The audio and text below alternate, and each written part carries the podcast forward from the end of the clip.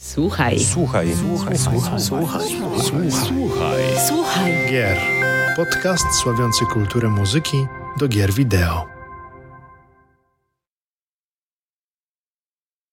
Dzień dobry, dobry wieczór. Z wirtualnego studia, jak zawsze, kłania się w pas Mariusz Borkowski oraz Paweł Dębowski. Witamy drogie słuchaczki oraz drogich słuchaczy, a także widzów już w 58 odcinku podcastu Słuchaj Gier. Oficjalnego podcastu serwisu gamemusic.pl, który sławi i przybliża kulturę muzyki oraz sound designu w grach wideo. Z tego miejsca, jak zawsze, zachęcamy Was do słuchania naszych podcastów oraz zapraszamy do subskrybowania kanału na Spotify, Apple Podcast, a także na YouTube. Dziękujemy za Wasze dotychczasowe wsparcie w postaci komentarzy, a także łapek w górę oraz w dół. Nie zapominajcie o dzwoneczku.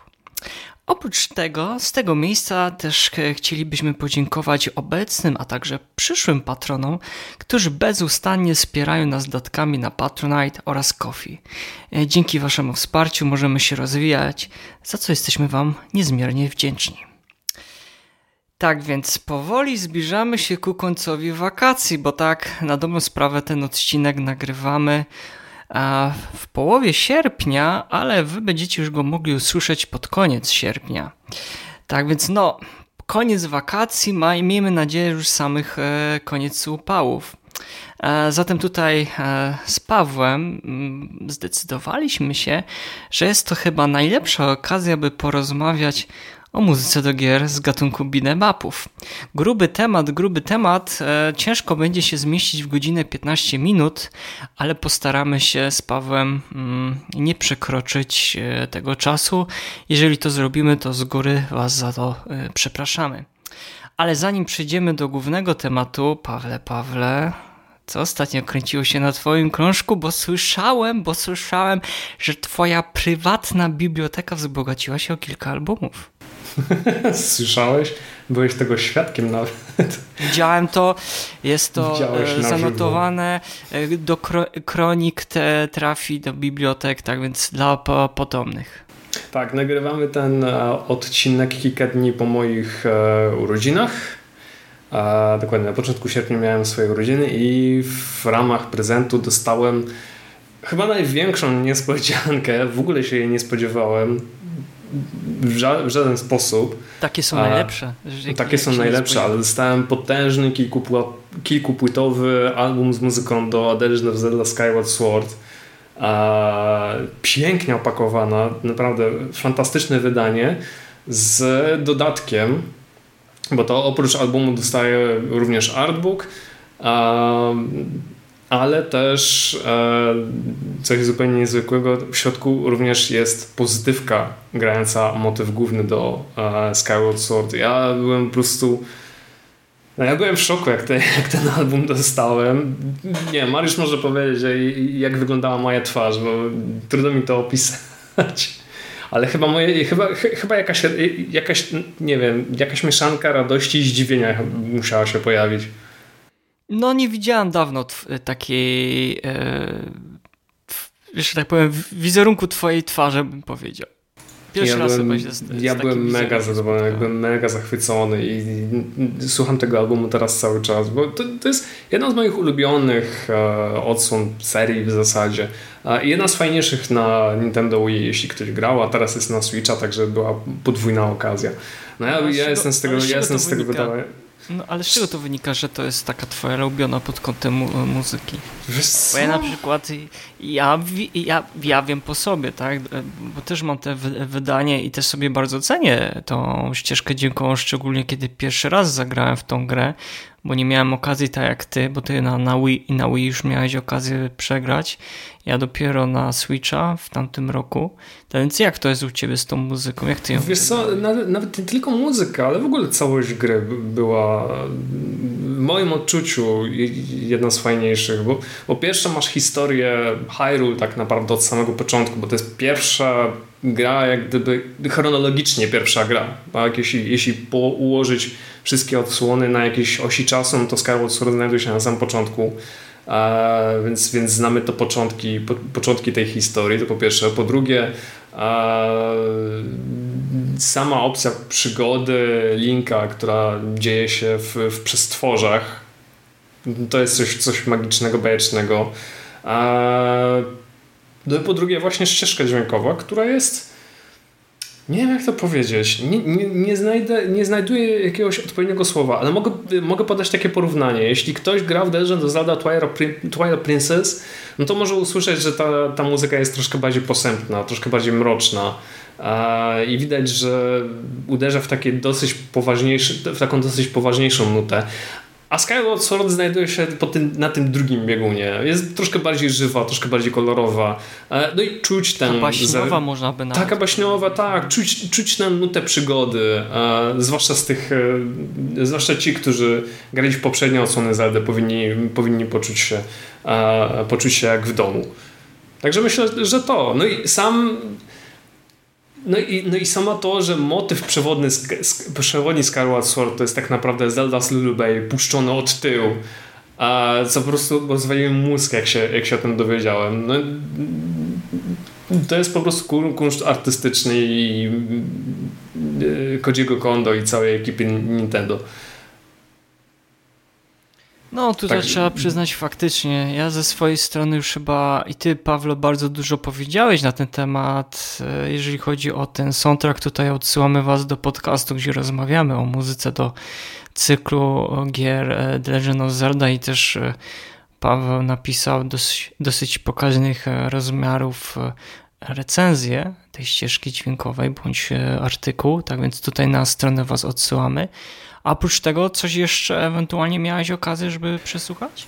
Oj, troszkę tego było, ale skupię się na dwóch albumach. Um, pierwszym z nich jest e, e, najnowszy Cuphead e, The Delicious Last Curse, czyli najnowsze DLC do Cupheada, na którego przyszło nam dosyć długo z czekać. Christopherem Madiganem. Christopherem Madiganem, dokładnie, recenzja już jest na stronie i to jest prawda. Jeśli jeśli miałbym porównać ze sobą te dwa albumy, Cupheada i um, do tego DLC-ka, no to rzeczywiście ten uh, The Delicious e, Last, e, Last Curse jest bardziej big bandowy. Uh, zdecydowanie szybsze tempo, zdecydowanie mocniejsze i, chyba jeszcze bardziej namawia do, do wyjścia na parkiet. Tak mi się przynajmniej wydaje. Nie, ty też, ty też słyszałeś. Nie, nie, no ja oczywiście jak tylko się pojawiła premiera, to od razu miałem, mia, miałem okazję przesłuchać ścieżkę dźwiękową, od razu przesłuchałem i mm, to chyba tak jak rozmawia, rozmawialiśmy tutaj, Christopher Myślę, że to też wynika z samej, samego gameplayu tej gry, no bo. Mhm. Sam, tak, samej koncepcji. Do, do, do, dwójki postaci y, dochodzi jeszcze trzecia osoba. I troszeczkę pod nią też myślę, że była napisana mm, ta. Na, na pewno, bo ona przypomina właśnie takie, taką postać. Boże, niestety wleciało mi znowu e, jej imię. Ale kiedy oglądało się animacje z jej udziałem, to właśnie leciały takie mocno big bandowe E, big bandowe kawałki i to słychać właśnie w tym DLC-ku. To jest, to jest akurat bardzo fajne. Uh, Mrs. Chalice. E, tak, tak, tak, tak. Ona, tak, dokładnie. Ona się tak, ona się tak nazywa. No i jest, mhm. jest, jest połączeniem tych takich kobiecych postaci z, kres, z kreskówek tam z lat 20 30 ubiegłego wieku. Y, no, ja bym jeszcze tutaj dodał, że ta muzyka jest bardzo różnorodna, bo na przykład jak w pierwszej odsłonie Cupheada Christopher bardziej się skupił na takiej powiedzmy tej muzyce big bandowej, a tam tylko nieliczne tam były utwory wokalne. Tutaj z kolei jest ta mu muzyka taka różnorodna, dlatego że mm, nie, już nie słyszymy tylko wyłącznie big bandu, ale nawet słyszymy takie powiedzmy orkiestracje przypominające niekiedy mhm.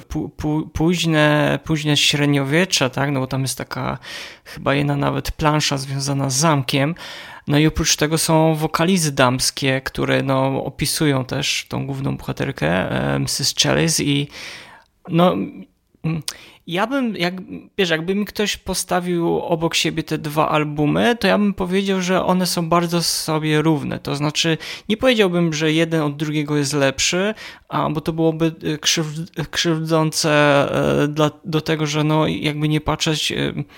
Mm, myślę, że Christopher y, kontynuuje te pomysły, które zapoczątkował w pierwszej odsłonie Cupheada i przeniósł ją na dodatek, tak? The mhm. Delicious Last Course. I myślę, że to jest tak, że on chciał, miał okazję troszeczkę rozwi rozwinąć się pod, pod, od tego czasu, bo on tak naprawdę nie komponuje muzyki do gier wideo. Jak sami spojrzycie, to to, to jest jego druga gra naprawdę, do której napisał muzykę. Dokładnie. Ale jeszcze zostając w temacie, w temacie, w klimacie jazzu, mm, na drugim biegunie mam album City Skylines All the Jazz. Co jakiś czas pojawiają się nowe mm, takie kompilacje muzyczne, które pojawiają się w grze, można je sobie pobrać, albo lecą gdzieś, gdzieś w radiu. I to jest to nie jest ten sam poziom co Cuphead, to jest bardziej takie coś w rodzaju, bo wiem, smooth jazz, e, takie może late night jazz, e, coś co można usłyszeć w na przykład kawiarniach, chociaż nie tylko, ale to też nie jest taki album, który jest robiony na odwal, bo przy nim siedziały takie, kolek takie kolektywy jak Jazz in Cave czy e, Huston River e, Jazz Collective, jest jeszcze również e, Phrase It Definitely więc mamy tam taką, taki, taki mix właśnie smooth jazzu, czy tam coffee table jazz, czy, czy, czy jak, e, jak ktoś e, chce rozróżnić. Są również takie rytmy troszkę bardziej kubańskie. Także, tak jak mówię, to nie jest Cuphead, ale naprawdę bardzo przyjemna, mm, bardzo przyjemna składanka. Taka do, na pewno do posłuchania w grze, ale poza nią naprawdę również, również daje radę. Taka bardzo rozluźniająca, bardzo uspokajająca. Dla mnie akurat idealna. No, no dobra. To, i to ja, że tak powiem, e, załączam się do tego, co Paweł powiedział, czyli e, zachęcamy do przesłuchania tych e, płyt. Jeżeli nas słuchacie na YouTubie, to zawsze możecie znaleźć odnośniki do, do albumów, które Wam polecamy. A zaś jeżeli chodzi o mnie, e, ja troszeczkę na chwilę porzuciłem premiery i zresztą teraz e, od jakiegoś czasu na pewno zauważyliście, ale pojawiła się też taka trochę nowa seria e, tekstów, gdzie raz w miesiącu będę przeszukiwał meandry, czarne mm, kąty, poszukiwaniu takich albumów, które są naprawdę warte swojego czasu i przesłuchania, a niekiedy, niekiedy no, znikają wśród tych dużych, ogromnych produkcji, no bo wiadomo, wysokobudżetowe produkcje mają troszeczkę e, więcej, więcej pieniążków, żeby wypromować się. No a tutaj, e, no niestety, czasami te, te albumy gdzieś tak e, przechodzą nam między palcami, między uszami i niestety nie jesteśmy w stanie dogonić tych premier.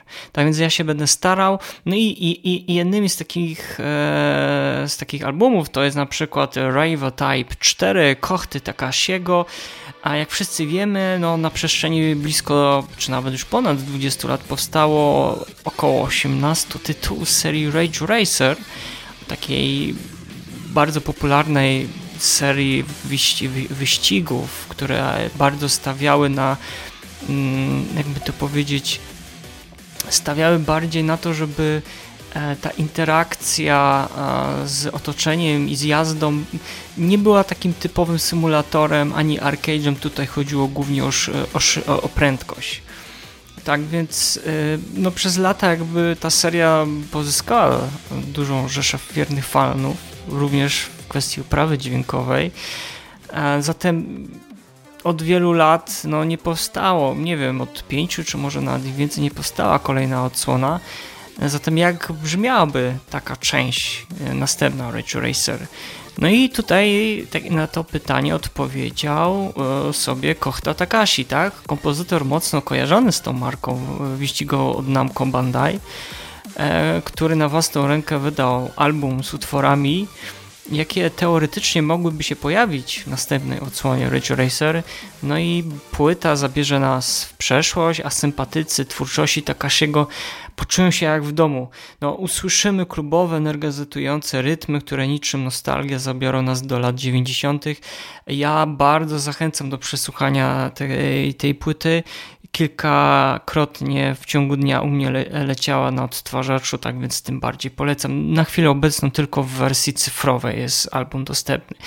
A jeżeli zaś chodzi o drugą produkcję, no to uh, Moss, uh, Book 2 Jasona Grace'a, no i muszę powiedzieć tak, produkcje VR nie są moją taką najmocniejszą stroną, tak więc nigdy nie, e, nie mam tak na dobrą sprawę okazji sprawdzić, jak muzyka spełnia swoją rolę w takich e, tytułach. No ale jeżeli miałbym się już skusić i kupić taki sprzęt, to tylko dla gry e, Mass Book 2, no, która posiada fenomenalną prawę dźwiękową napisaną przez Jasona Gravesa kojarzoną głównie, kojarzonego głównie z, z muzyki do gier z e, grozy.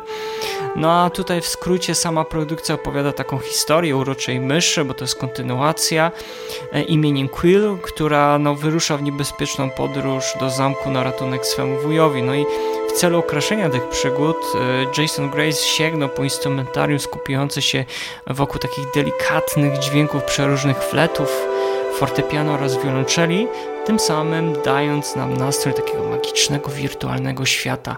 I muszę przyznać, że naprawdę zauroczyła mnie ta ścieżka dźwiękowa i bardzo się cieszę, że udało mi się ją przesłuchać i tutaj Was e, do tego zachęcam.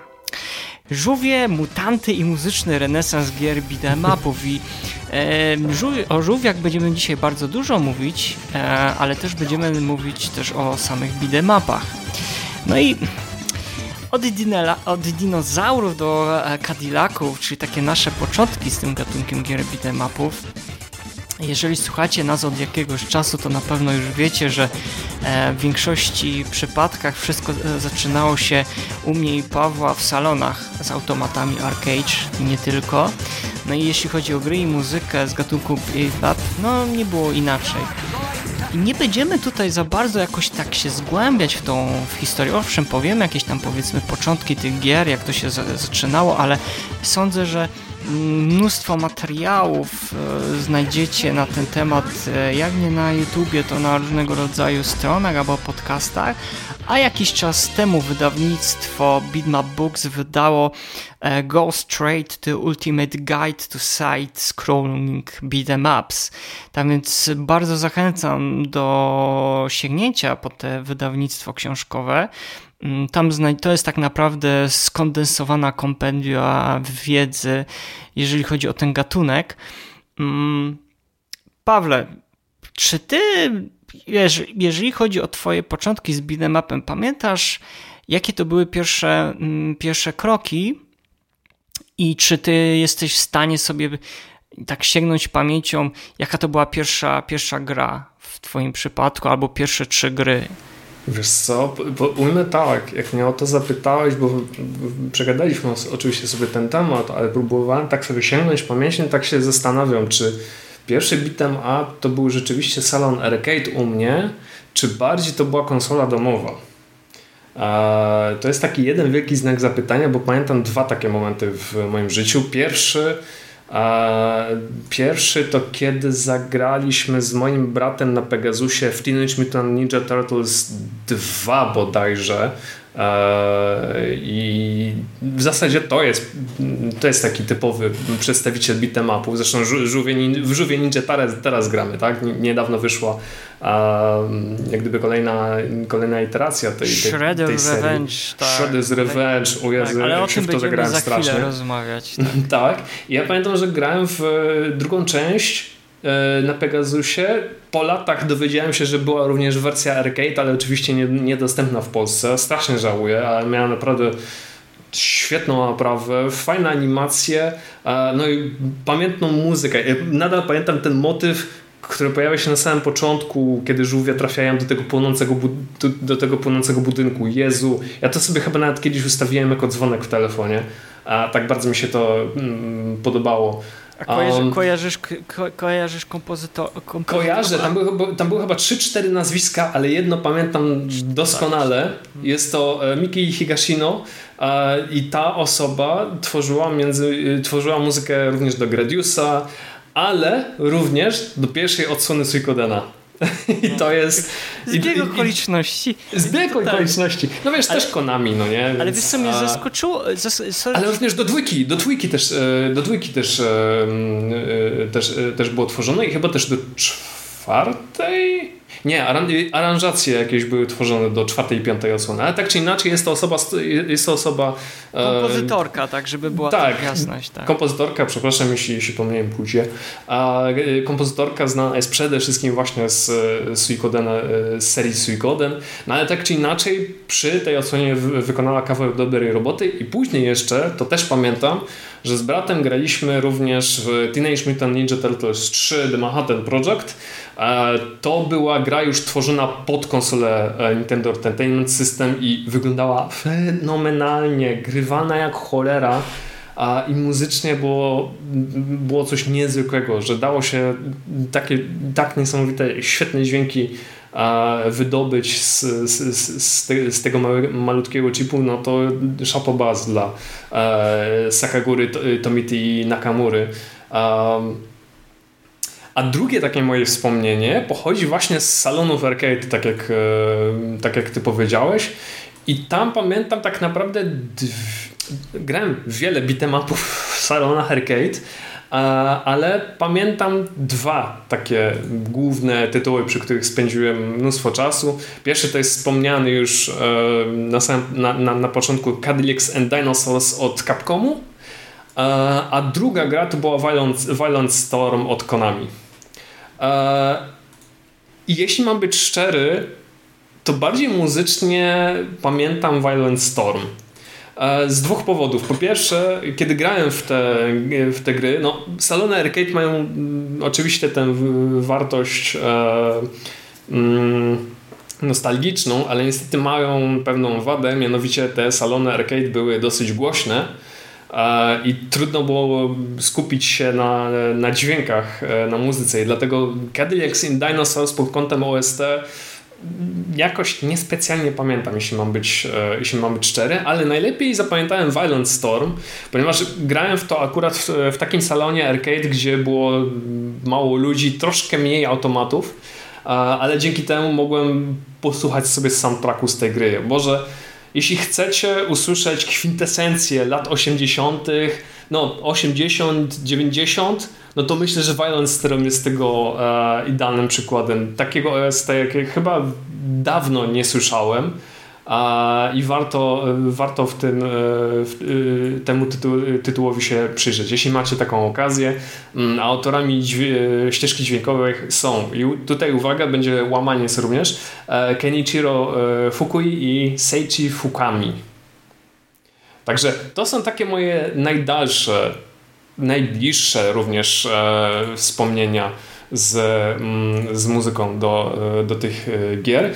Jeszcze malutka ciekawostka, jeśli mogę, Mariusz. E. Keni, Kenichiro Fukui jest oczywiście znany dla mnie jako mm, osoba, która stworzyła soundtrack do Violent Storm, ale również ma na swoim koncie, słuchaj, Front Mission 5 na przykład.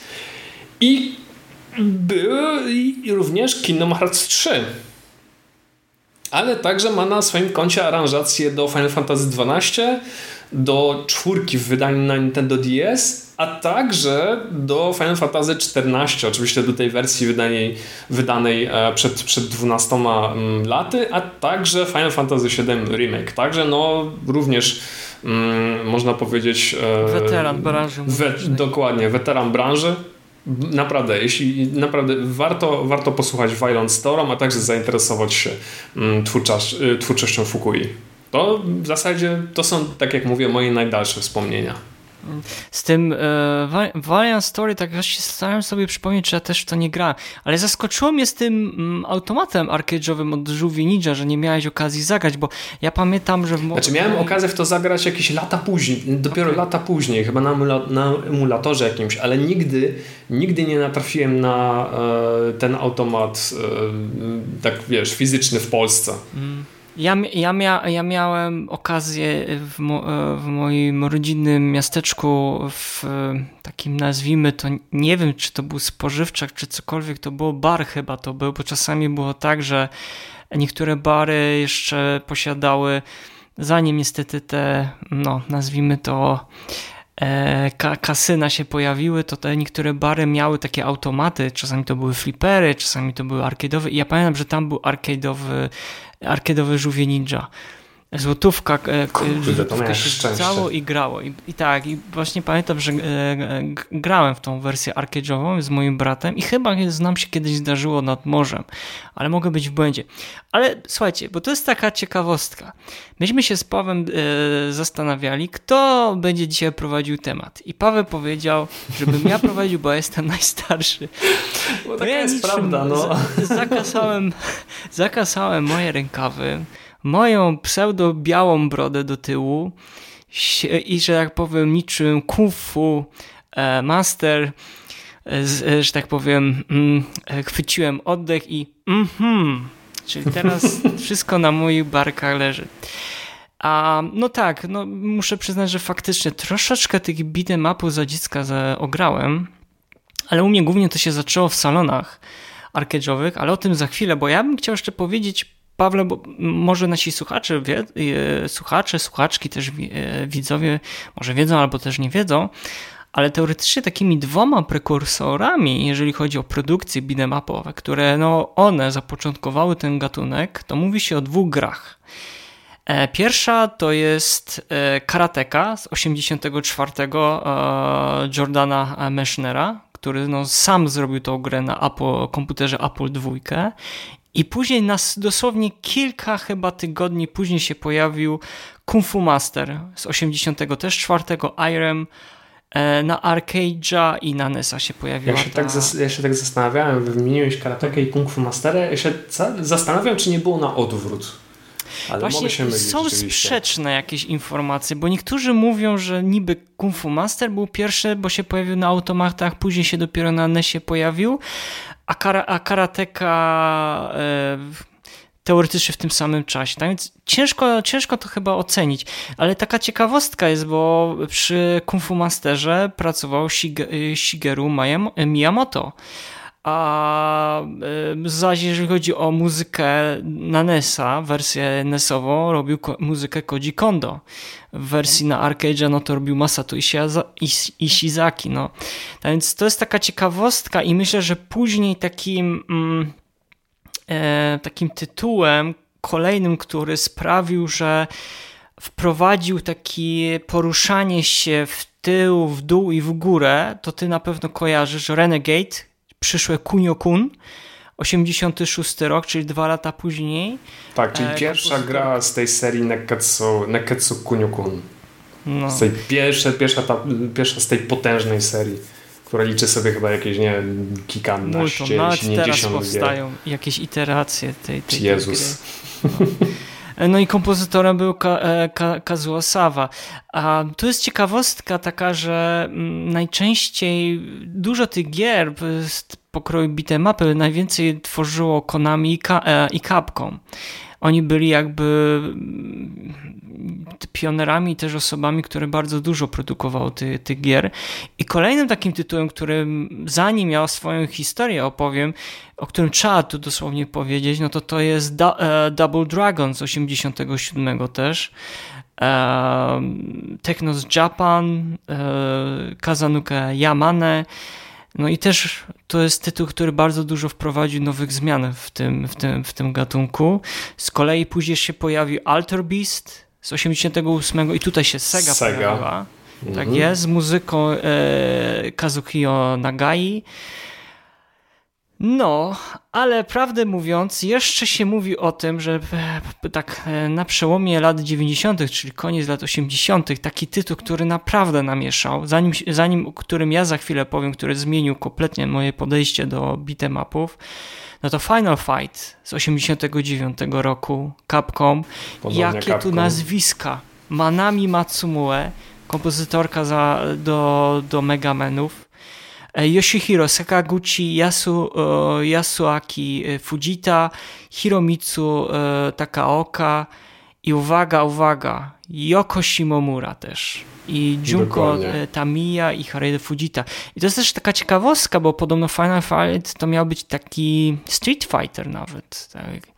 Um, miał się nazywać Street Fighter chyba, chociaż mogę też być w błędzie, natomiast wiem, że były jakieś takie pogłoski, że Capcom właśnie planował tak nazwać ten tytuł, który no już finalnie wiadomo e, jaka gra dostała. Od tak, bo to, bo to, bo to miała być, e, miał być oryginalny sequel do pierwszego Street Fightera, ale uznali, że skoro Double Dragon na przykład miał taki sukces, to uznali, że zrobią z tego po prostu takiego bita mapa typowego. No i koniec końców powstał Final Fight już osobny tytuł. Znamy przypadki w historii takich gier, które, takich znanych serii, które również miały mieć jakieś tam spin-offy, czy w ogóle inne koncepcje, ale koniec końców wyszły z tego zupełnie nowe gry. No i to jest, to jest właśnie tego przykład.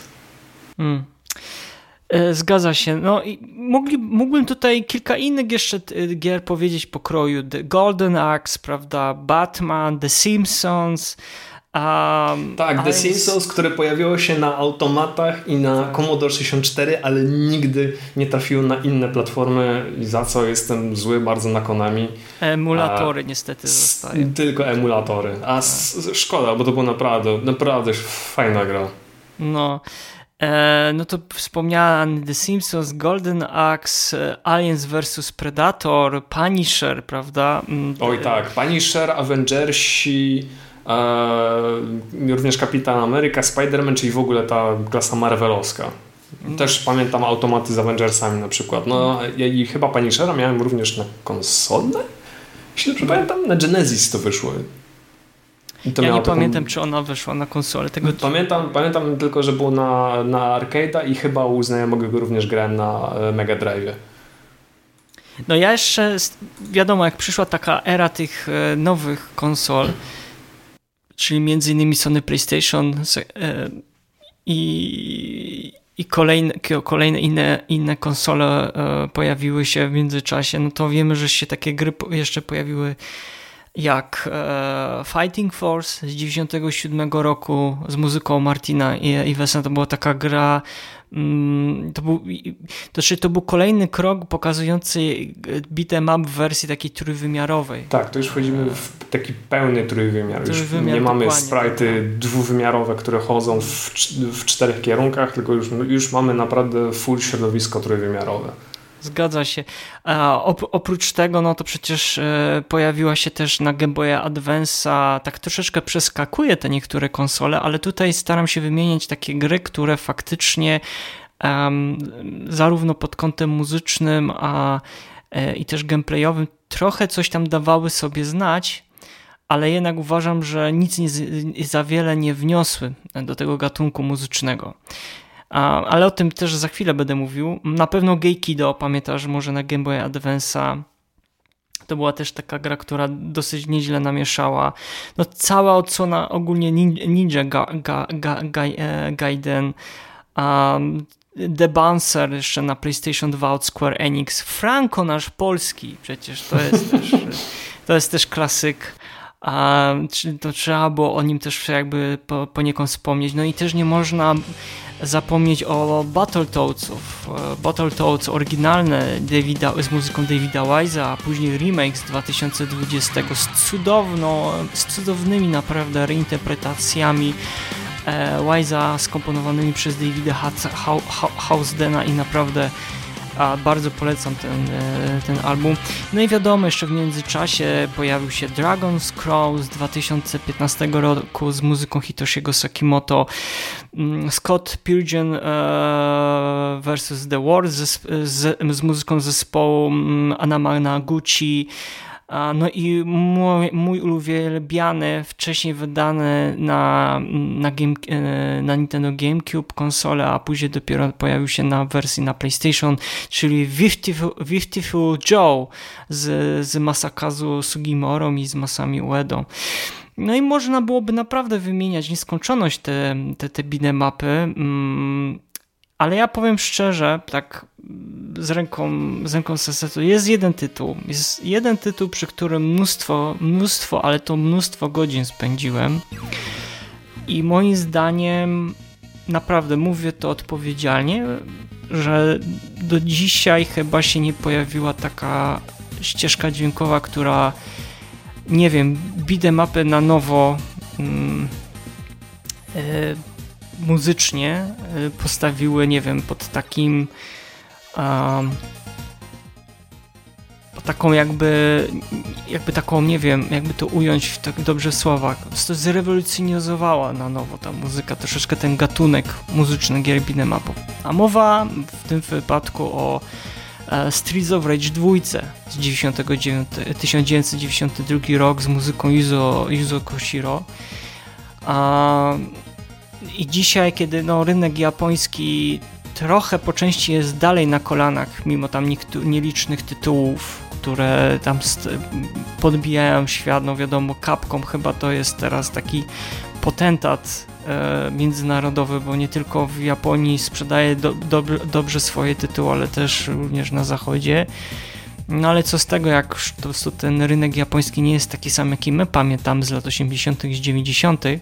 No i nic dziwnego, że dla wielu z nas te lata 80. były takim złotym okresem, a szczególnie jakby dla branży muzycznej. No bo gdzie, mo, gdzie może jeszcze e, kompozytorów muzyki do gier nie, nie, nie brano tak na poważnie wtedy, ale z czasem wszystko jakby się zaczęło zmieniać. No i tak ja na przykład z nostalgią strasznie wspominam te niektóre tytuły, a szczególnie melodie, które zapadły w mojej w pamięci na stałe. No i tam jedno z nich jest właśnie seria Streets of Rage, czyli e, w, w Japonii e, Bare Knuckle. No i wdana oczywiście na Sega Genesis, chodzona bijatyka przypominająca rozrywką inne wówczas znane produkcje o podobnej tematyce, czyli wspomniany już wcześniej ze, przeze mnie Final Fight. No i no, naprawdę nie ma takiego dnia, bym nie wracał myślami do tej ścieżki dźwiękowej e, autorstwa Yuzo Koshiro, kompozytora, który miał ogromny wpływ nie tylko na branżę muzyczną, ale również na pokolenie przyszłych e, muzyków. W ogóle taka ciekawostka związana właśnie ze Streets of Rage 2, to, to, to że ta ścieżka dźwiękowa jest e, niesamowita i do dzisiaj nam zostaje w głowie i wspominamy ją z, z, tak mocno pozytywnie, niech świadczy to, że jak odpalicie sobie grę, to na ekranie tytułowym pod tytułem e, Streets of Rage 2 widnieje właśnie nazwisko e, Koshiro. Także to nie, to jest coś, e, czego nie wiem, ja bardzo, ale to bardzo, bardzo rzadko spotykam. Czegoś takiego się chyba prawie w ogóle nie robi, że wymieniasz już kompozytora na tak, ekranie, na samym, tytu- na samym tak, na samym dole, na ekranie tytułowym. Ja nie wiem. Znaczy, było kilka, te, było, było, wiesz, to też, też by była jasność, to nie była jakaś tam nowość na tamte czasy, ale było kilka, kilkadziesiąt, jak nie więcej takich gier, ale faktycznie mimo to, dla nas na przykład, dla zachodniego gracza, to była taka nowość, że e, Zazwyczaj się widziało listę płac na samym końcu, kiedy kończysz tę grę i widzisz na, napis The End, a to dopiero wtedy widzieliśmy, kto za co był odpowiedzialny, a tutaj z kolei było na odwrót.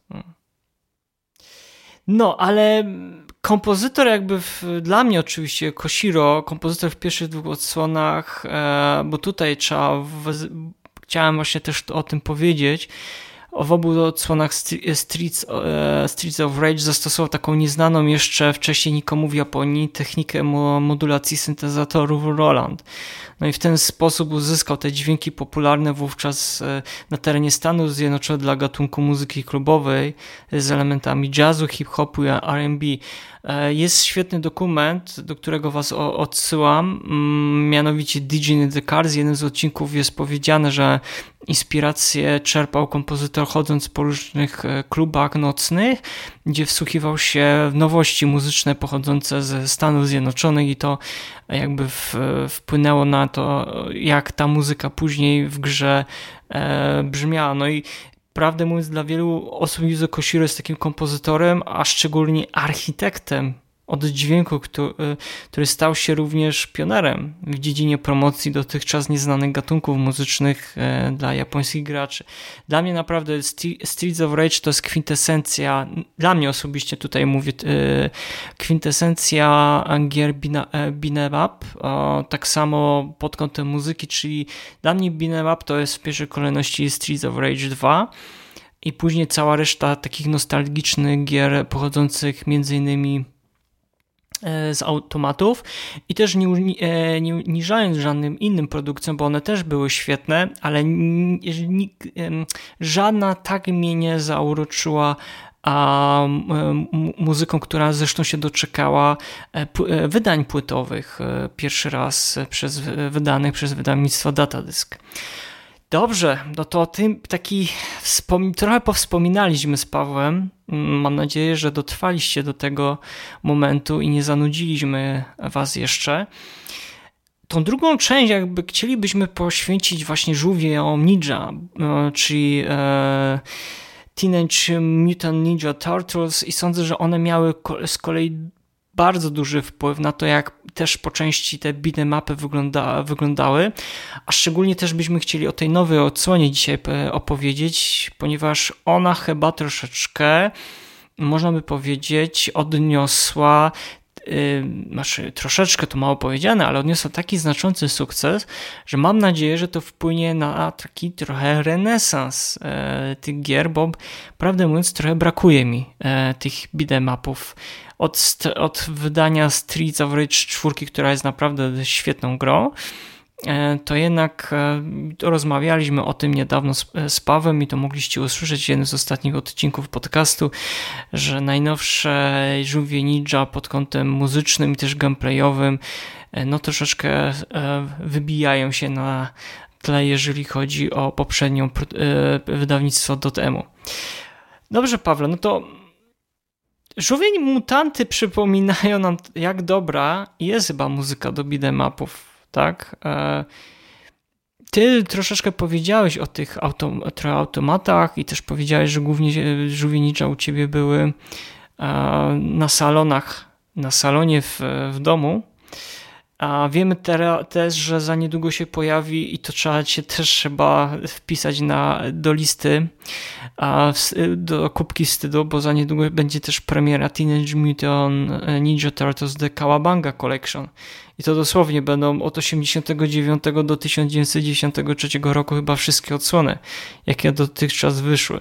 Czyli nawet ta arcade'owa będzie wersja. No ale czy zgodziłbyś się z takim stwierdzeniem, że, że właśnie to żółwie ninja przypominają nam o tym, jak mapy były dobre i też pod kątem muzyki? Znaczy to jest bezsprzecznie prawidłowa teza, bo a, nie wiem czy ty to zauważyłeś, ale Shredder's Revenge bierze garściami tak naprawdę, czerpie garściami inspiracje z, ze swoich poprzednich odsłon. Ja nie mówię już tylko o gameplayu samym, który jest no, niczym nie różni się od poprzednich części, ale również pod kątem muzycznym. Przecież tam nie, jest, jest taki utwór, który nie tylko nazywa się jak jeden, jeden z poziomów w mm, Teenage Mutant Ninja Turtles 4 Turtles and in Time ze SNESa, ale również brzmi dosłownie brzmi jak, e, jak wersja z, z, z, konsoli i również z automatów, ale również jest tam miks jakichś troszkę bardziej współczesnych, e, współczesnych e, brzmień, jak najbardziej. Troszkę, tylko jedna, tylko jedna rzecz. Troszkę może się nie zgodzę z tym, co ty powiedziałeś, że, że mamy taki renesans tych beatemapów. No bo jasne, oczywiście, mamy Żółwie Ninja, mamy Streets of Rage, które się pojawiło e, i, i również wcześniej pojawiło się Dun e, Dungeon Fighter, Dragon Crown i tak dalej, i tak dalej. Nie powiedziałbym jednak, że mamy do czynienia z, z jakimś odrodzeniem czy coś w tym rodzaju. Powiedziałbym to inaczej.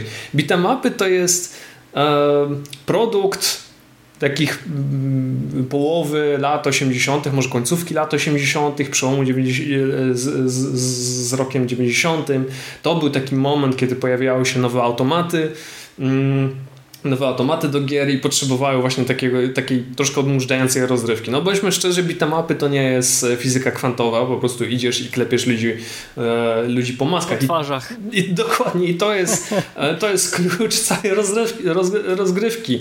Na tym, po, na tym właśnie polega Final Fight. A, a tu tym... jeszcze jest bardzo ważne, jeszcze dodam, ważne, że jak komuś chcesz już klepać, to najlepiej, żebyś nie robił to sam, tylko żeby koło Tylko ciebie stał kolega, przyjaciel, albo ktoś z, z rodziny, żebyście mogli razem. Taki, to był odstresywacz, wiesz, żebyś się mógł troszeczkę od, Tak, odstresować. Dokładnie, to szczególnie. stresować. To mogło być, słuchajcie, mogliście odpalić sobie cokolwiek, Final Fighta, e, Streets of Rage, Żółwie Ninja, Battletoadsa, whatever, naprawdę.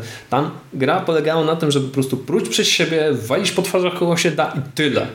Także wiesz, na takie produkty było po prostu zapotrzebowanie. Ludzie potrzebowali właśnie takich gier, które, a, które odstresowywały. Lubię, lubię to słowo. I, i, one, i, I one na tym polegały.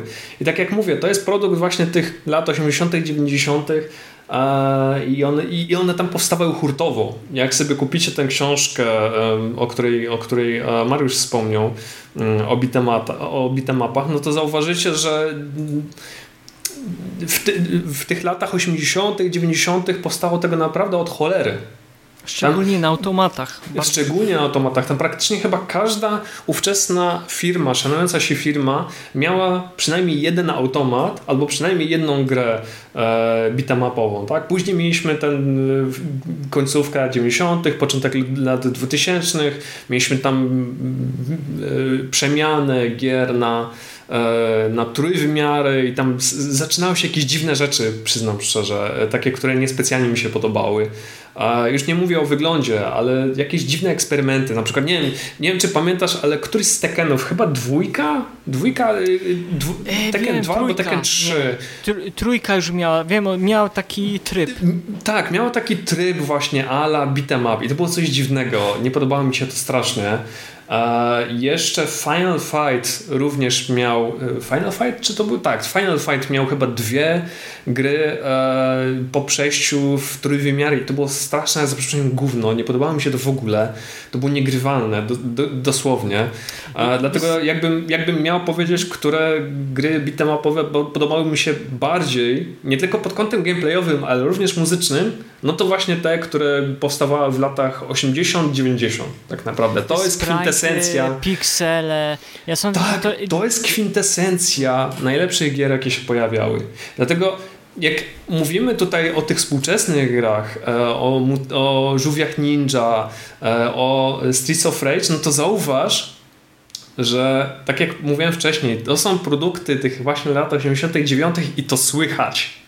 To również słychać. Jak włączycie sobie muzykę właśnie do Streets of Rage, czy właśnie do tych wspomnianych Żółwi Ninja, tak? Ja wspomniałem, że e, są tam, jest tam mnóstwo odniesień do tych starych gier, e, no to zobaczycie, że rzeczywiście jest ta tęsknota za tymi e, starymi czasami. To jest fajne. To jest rzeczywiście jakaś tam po- podróż w przeszłość, taka nostalgiczna podróż. nostalgiczna podróż w przeszłość, ale też z takim zachowaniem, jakby to powiedzieć, mm, nie że zachowawcze, in, inne, innego Dystansu słowa słucham. jakiegoś takiego? Nawet nie z dystansu. Chodzi o to, że oczywiście y, łechcę, łechcę tutaj nasze, wiesz, nostalgiczne nutki oczywiście, ale nie idą całkowicie w nostalgię, tak? Pojawia się mnóstwo jakichś nowszych rytmów, nowszych takich aranżacji, które również mają przekonać e, przekonać nowych graczy, nowych słuchaczy, tak? Zwłaszcza to w Streets of Rage da się usłyszeć, ale, ale, ale i nie tylko.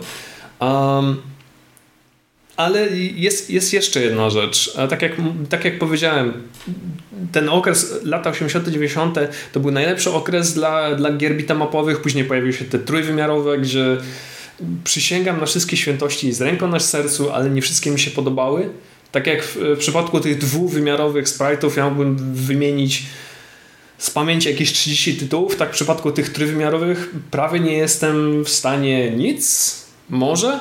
A później pojawiały się jakieś romanse z hack and slashami, Eee, to jest jakoś tak początek lat 2000, a końcówka 2000 to już taki powrót, no to już zatoczyło koło, tak? Także powracamy do tych, eee, do tych niby tytułów, ale tu jeszcze jedną rzecz muszę, na, na, na to jeszcze muszę zwrócić uwagę, że tych beat'em upów dzisiaj nie wychodzi tak naprawdę dużo.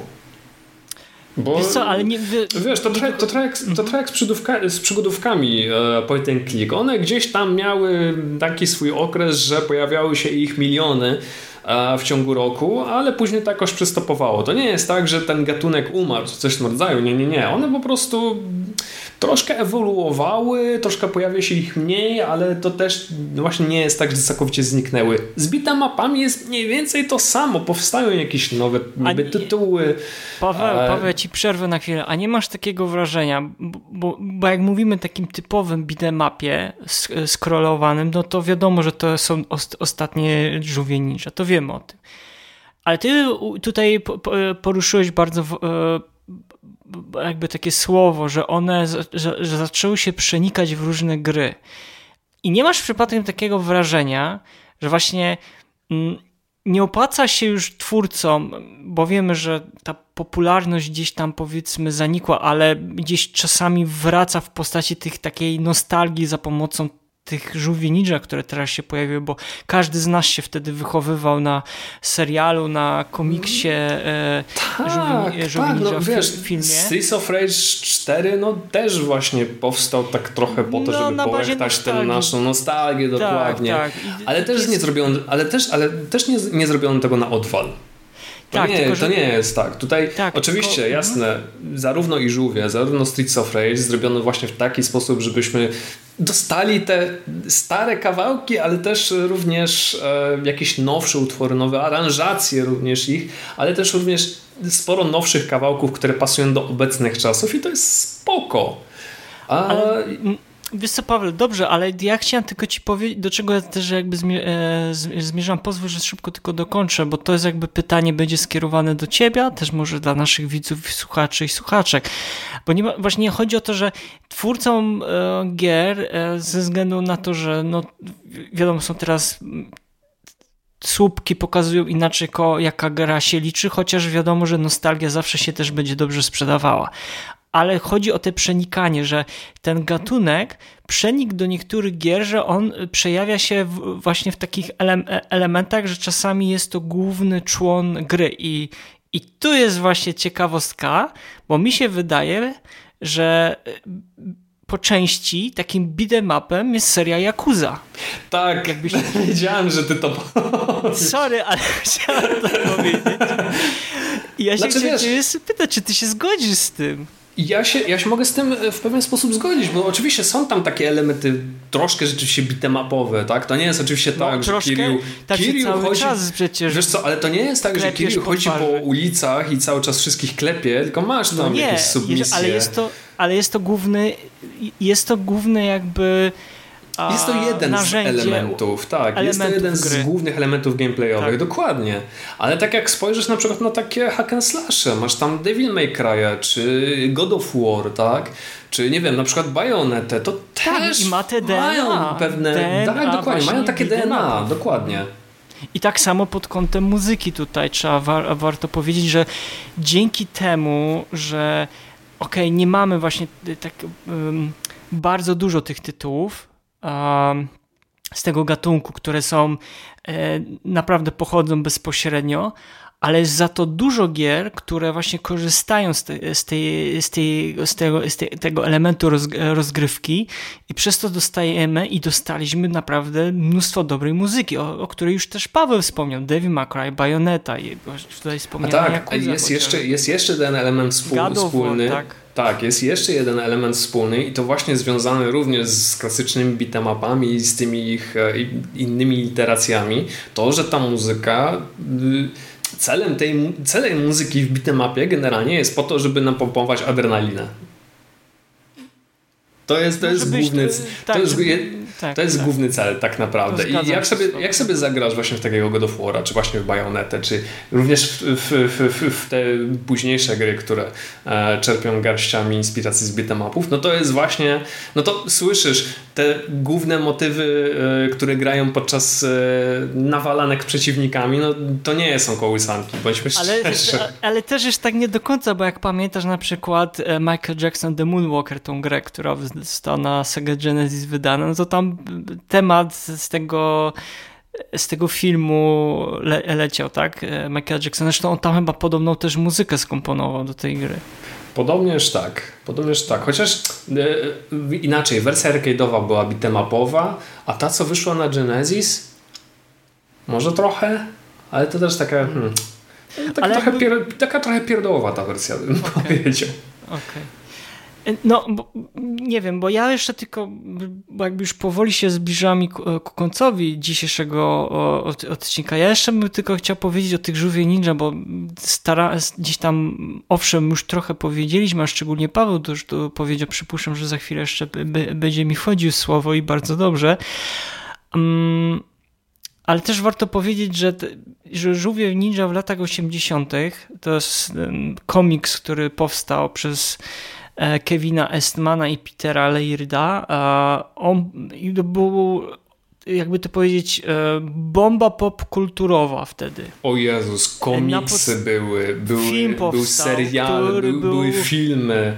Były... Film, trzy części niestety, druga i trzecia... E, tak, im dalej tym gorzej, tak. Niej, nie idźmy bardzo, w trylogię. Ale pierwsza była mroczna, momentami też, no powiedzmy brutalna, jak, jaka była brutalna. Teraz się troszeczkę inaczej mówi, że film Dokładnie. jest brutalny. To były, były tak jak wspomniałeś właśnie komiksy, które czytałem równocześnie z komiksami Marvela, także to było coś, coś naprawdę grubego. Był serial animowany przeca. Tak, były figurki, które również miałem karty. Tak.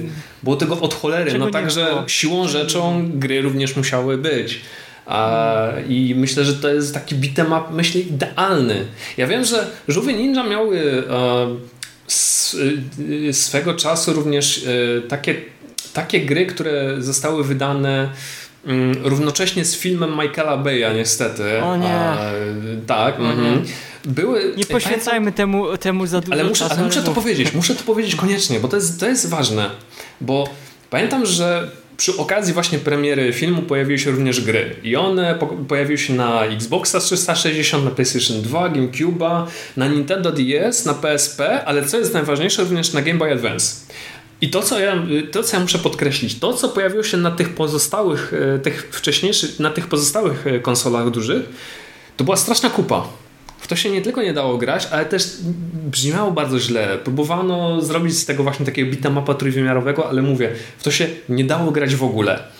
I masz wersję na Game Boy Advance, na konsolę, która za chwilę tak naprawdę pójdzie do piachu i to była najlepsza odsłona e, tej gry tak naprawdę, bo tutaj nie silono się w żadne 3D, bo w sumie nie dałoby się, ze względu na to, że to jest Game Boy Advance, ale tutaj poszli w klasycznego, trójwymiarowego e, scroll, side, scroll siding beat'em upa, takiego jakiego ja znałem właśnie z dzieciństwa z tych e, mm, z, z, z, z konsoli, e, z konsoli Pegasus.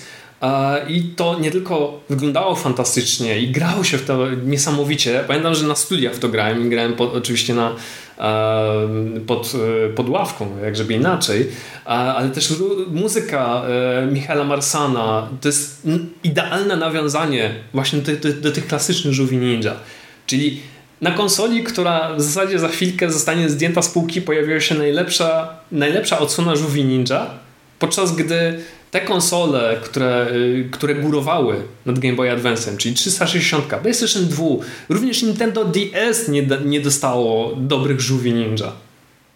To jest, to jest dla mnie to jest, to jest fenomen. Także od momentu ukazania się tych żółwi ninja na Nintendo, e, no przepraszam, na, no tak, Nintendo Game Boy Advance e, i to był chyba rok 2007, nie pojawiło się później nic dobrego i dopiero musieliśmy poczekać tak naprawdę do tego roku.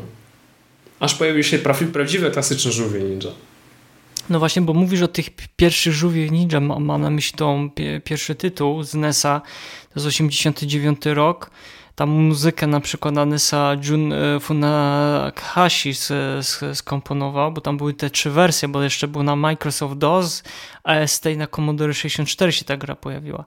Ale cały czas jakby wokół krążymy tych obecnych e, Teenage Mutant Ninja Turtles Shredder Revenge e, z kompozycjami Tila Lupsa. Producentem jest tutaj Tribute Games, co ciekawe, oni wcześniej też e, pracowali przy Wonderboyu chyba i z tą inicjatywą, pomysłem tego, żeby zrobić nową odsłonę Żółwi Ninja poszli do Nickelodeonu, tak?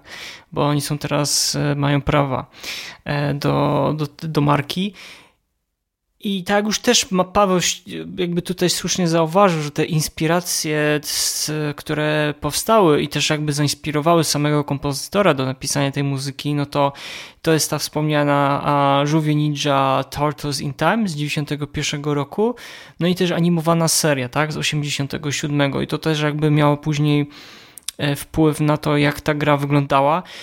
I słuchajcie, jaki, jacy tutaj też artyści e, śpiewają, bo śpiewa Mike Patton, tytułową piosenkę Żółwie z serialu, e, czyli wokalista z, e, zespołu Fey No More. Mamy Ashtona Korazę, Johnego Atme i, te, i teraz e, uwaga, Rick Ward the Chief, Ghostface Killer, czyli e, człon e, z Wu-Tang Clank no i Megaren, też e, e, dosyć w kręgach graczy i fanów muzyki do gier znany raper, który lubi też takie powiedzmy swoje własne aranżacje na temat muzyki do gier. Ja uważam, że mm, trochę ta ścieżka dźwiękowa jest momentami nierówna, ale przez to, że tam jest dużo tych piosenek, to ratuje trochę tę tą ścieżkę dźwiękową. To znaczy ona stara się być takim klasycznym beatemapem, i to jest dobre, żeby była jasność, to jest dob dobry album, mm, ale jakbym na przykład miał go postawić w, z, przy Streets of Range, no to czwórce ma, mam na myśli, to bym miał po prostu już wtedy trochę problem. Znaczy Shredder's Revenge stawia taki pomost właśnie między tymi dawnymi, dobrymi czasami, a tymi nowszymi, którymi żyjemy. Ty mówisz, że tam jest nierówna, ja bym powiedział, że, że ta muzyka jest nierówna, ja bym powiedział, że ona jest po prostu mm, różnorodna. Mhm. Bo przyciąga, przy, przyciągnie, do siebie, przyciągnie do siebie takie stare pryki jak my, tak naprawdę, ale widzę, że również młodsi od nas e, świetnie przy tej muzyce się bawią. Kurde, przy tej grze świetnie się bawią. A, a myślałem, że bitamapy to już jest... egzemplarzy już, tak. Dokładnie, a myślałem, że bitamapy to jest... Te, te klasyczne bitamapy to jest taka, taka pieśń przeszłości, ale no właśnie taki tytuł jak Shredder's Revenge, czy właśnie wielokrotnie przez nas wspominany Streets of Rage 4, no pokazuje, no, że jednak nie, że jednak się da. Tylko jedna rzecz. A myślę, że kiedyś nie wiem dokładnie kiedy, nie wiem dokładnie przy której grze. Może to będą kolejne żółwie, może to będzie kolejny Final Fight e, i trzymam tu kciuki za, za, za kapką, żeby, żeby tak się stało. E, żeby kolejne bitamapy po, tak powolutku zaczęły przecinać pępowinę. Żeby nie trzymać się już tych lat 80., 90., tylko już zaczynać tworzyć coś troszkę nowszego. Ja to mówię oczywiście o muzyce, żeby nie było. Gameplayowo, no czekaj, teraz... gameplayowo naprawdę mogą, mogą, e, mogą przypominać wszystko, ale pod kątem muzyki ja mówię, fajnie usłyszeć te takie mm, pozycje retro takie odnoszące się właśnie do tych y, dawnych lat, ale fajnie gdyby pojawiły się nowsze aranżacje. I coś takiego, y, coś takiego da się usłyszeć właśnie w Streets of Rage 4.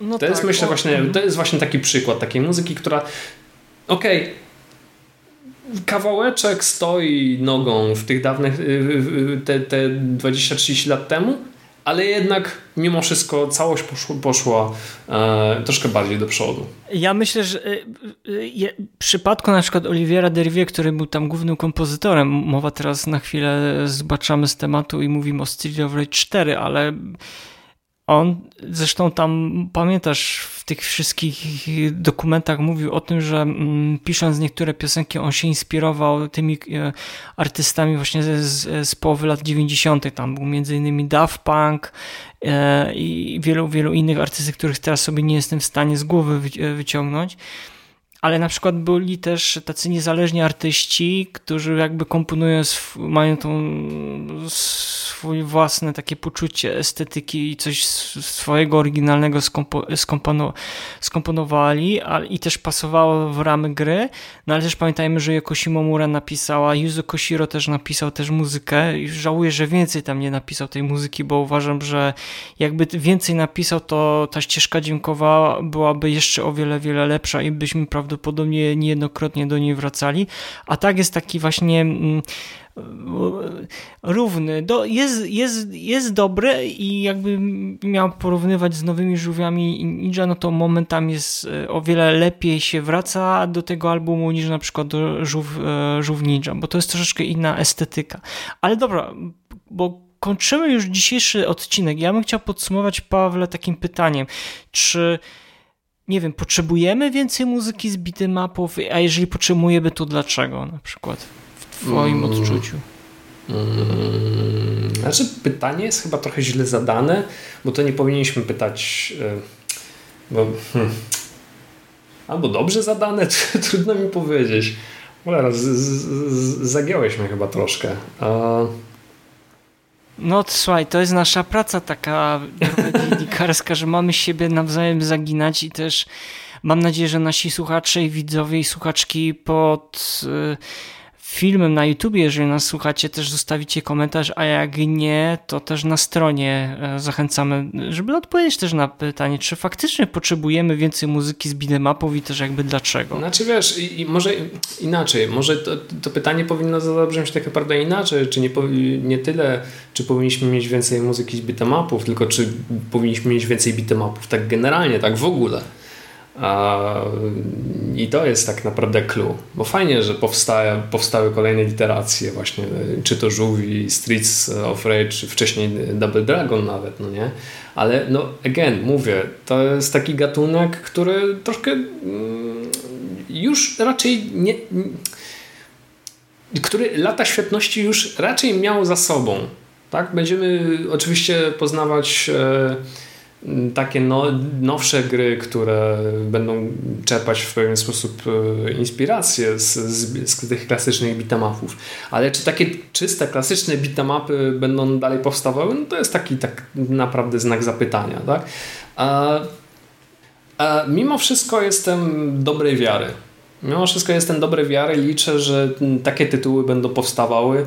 E, River City Girls jest na przykład e, tego mm, świetnym, kolejny świetnym przykładem, tak? Od Way Forward, gdzie masz same artyst, samych artystów i artystki e, chiptiniowe z chipsel na, e, na czele oczywiście, tak? Tutaj mamy nawiązanie do River City Ransom. E, wcześniej mówiliśmy tam o Scottie Pilgrimie, który został wydany chyba w 2010. Tak, w 2010. W końcu, w końcu, w końcu został i Ubisoft wydał tak oficjalnie. Ten. Dokładnie, dokładnie. Także wiesz, nie miałbym nic przeciwko temu, gdyby więcej takich gier powstawało, ale no, again, to nie zależy od nas. Um, ale to, co ja bym chciał otrzymywać, to dostawać dużo dobrej muzyki przede wszystkim.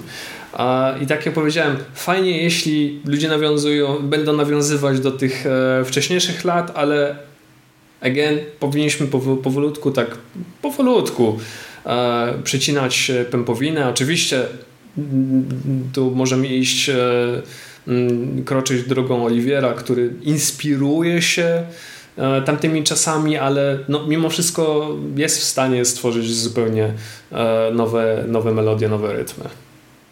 Mhm. Ja bym tylko ze, ze, swojej strony dodał, e, że tak naprawdę nie potrzebujemy chyba więcej tej muzyki z beat'em upów, bo dostajemy ją. A, I to jest, czyli dostajemy oczywiście takie bezpośrednie kontynuacje, które poruszają tą naszą nostalgiczną nutę i dzięki temu dostajemy faktycznie takie ścieżki dźwiękowe ale to się już dzieje od, e, od kilkunastu, jak, e, lat, ponieważ tak jak wspomniałem, że te światy, te, gatunki gier się tak już zaczęły przenikać i przecierać, że dobrym przykładem była ta Yakuza, gdzie ma jedno z powiedzmy tak, kto zagrał, bardzo docenia tą ścieżkę dźwiękową. Kto nie zagrał, może mieć troszeczkę takie skrzywienie twarzy, że co. E, dopóki jak ktoś, e, dopóki dopóty ktoś nie sprawdzi tej gry na własnej skórze, no nie jest w stanie do końca docenić, uważam. Może są jacyś nieliczni słuchacze, ale większość ludzi jednak docenia tą muzykę, kiedy zapozna się samo z, z rozgrywką. Tutaj mowa o Jakuzie.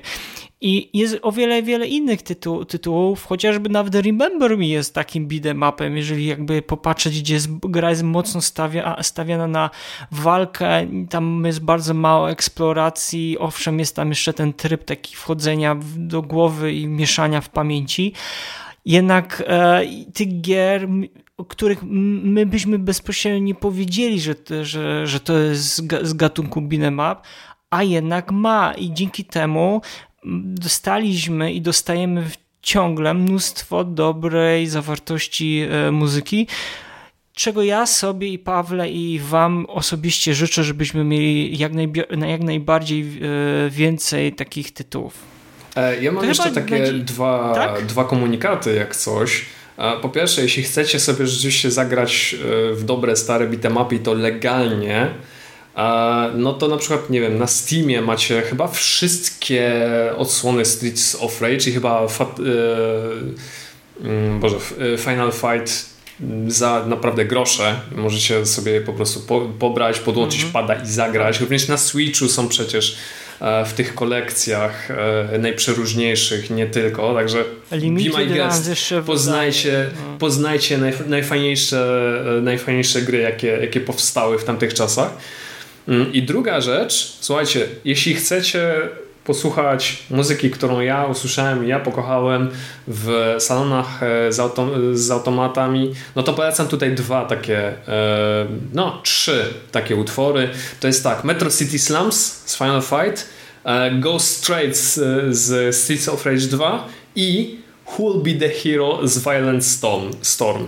Naprawdę kwintesencja, zwłaszcza ten ostatni to jest kwintesencja lat 80., mimo że gra została wydana jakoś chyba w połowie lat 90., ale naprawdę fantastyczny utwór, warto posłuchać.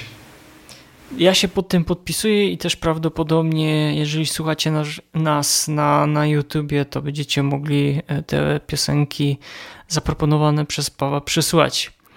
Nie pozostaje nam nic innego, jak z Pawłem bardzo Wam serdecznie podziękuję za to, że dotrwaliście do końca i zmieściliśmy się w, godzinie 15 minutach, choć trzeba powiedzieć, że ten, e, o tym gatunku gier można byłoby jeszcze o wiele, wiele mówić, a szczególnie o muzyce, bo staramy się jak najbardziej gdzieś to powiedzmy zrównoważyć, bo jednak, żeby trochę mówić o muzyce, trzeba powiedzieć też o samej grze. E, jak zawsze też zachęcamy Was e, do słuchania i subskrybowania e, na wszystkich kanałach, e, ponieważ podcast jest praktycznie wszędzie dostępny, za co Wam serdecznie dziękujemy i też dziękujemy nowym subskrybentom i, i naszym weteranom, którzy słuchają nas od samego początku. Bardzo Wam naprawdę dziękujemy i kłaniamy się w pas za to, że jesteście z nami nadal. A już tak naprawdę kolejny odcinek miejmy nadzieję, że będzie e, za, za, za rogiem. Zobaczymy jeszcze z Pawem, czy wrócimy do tej ciągłości nagrywania co tydzień, czy będziemy e, w miesiącu tylko dwa odcinki publikować, jak to dotychczas zrobiliśmy. Jakby co, to też dawajcie znać w komentarzach, e, czy taka forma Wam pasuje. Zatem z tej strony jak zawsze kłania się Wasz wierny samuraj Mariusz Borkowski oraz Paweł Dębowski. Usłyszeliście 58 odcinek podcastu Sucha Gier. Do zobaczenia, do usłyszenia. Trzymajcie się. Cześć. Słuchaj. Słuchaj. Słuchaj. Słuchaj. Słuchaj. Słuchaj. Słuchaj. Gier. Podcast sławiący kulturę muzyki do gier wideo.